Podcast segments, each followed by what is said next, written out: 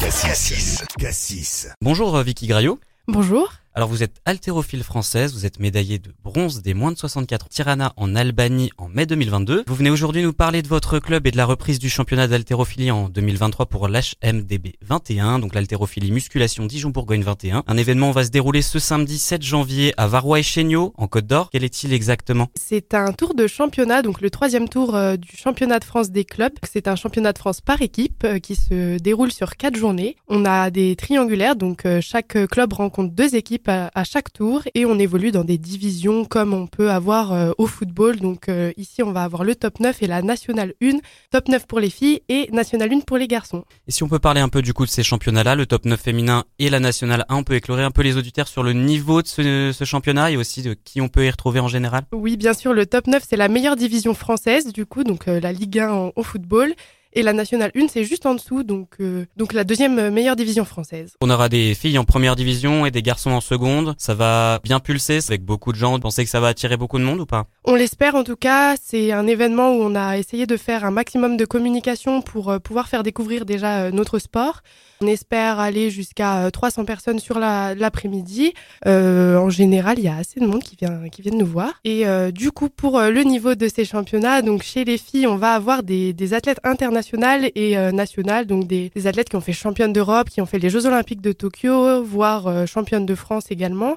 Et chez les garçons, on va avoir le meilleur euh, français du coup, euh, celui qui soulève le plus lourd, donc à plus de 200 kilos à l'épaulé jeté. Il est dans la catégorie des, des lourds. Il s'appelle Anthony Coulet. Il vient du club de Monteux. Et puis bien sûr, ben, dans nos équipes, on a aussi euh, des athlètes qui euh, ont un niveau euh, national et international équipe jeune. Donc ça vaut le coup de venir faire le détour à Varrois et Chéniaud pour voir un petit peu qu'est-ce que ça représente l'haltérophilie et surtout à des niveaux internationaux. Du côté dijonnais, on sait que ça va peut-être être des gros clubs en face. Comment ça va se dérouler? Comment vous êtes préparé aussi? Ça va pas être simple. On peut savoir un peu le déroulé de la semaine que vous avez eu euh, pour vous préparer à ce, match de championnat. En effet, on a chez les filles euh, bah, la plus grosse équipe euh, française face à nous, donc ça va être très difficile de prendre le devant, mais rien n'est impossible, comme on dit. Toute l'équipe s'est préparée, en tout cas, pour faire face. Et puis, donc, il y a la troisième équipe qui est Strasbourg, où aujourd'hui, on a été devant sur les deux premières journées.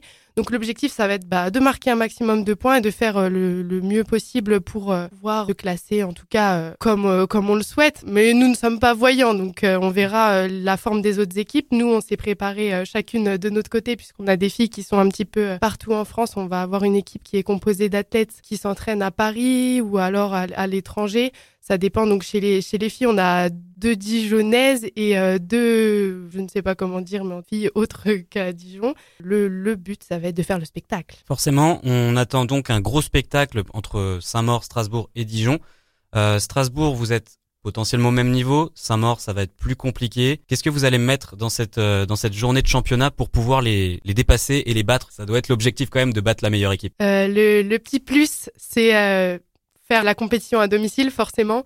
Donc, on va essayer euh, de mettre la magie, euh, la magie euh, de, de Dijon, en tout cas, sur cette journée-là pour booster l'équipe et puis pourquoi pas créer l'exploit pour aller chercher la victoire face aux Saint-Mauriennes. Et durant l'événement, vous avez quelques activités qui vont être mises en place. Par exemple, il y a une tombola. Il y a d'autres activités qui vont tourner un peu autour de l'événement et essayer d'accompagner et faire venir plus de monde. Mais pour une première, on a essayé d'organiser dans un gymnase, donc on va accueillir des stands de plusieurs partenaires. Thé du Phénix notamment, qui va vendre des boissons chaudes, qui va vendre des produits locaux. On va avoir d'autres stands. On a une tombola euh, qui va se mettre en place avec plus de 200 lots. Il y a- des, très bons lots d'ailleurs.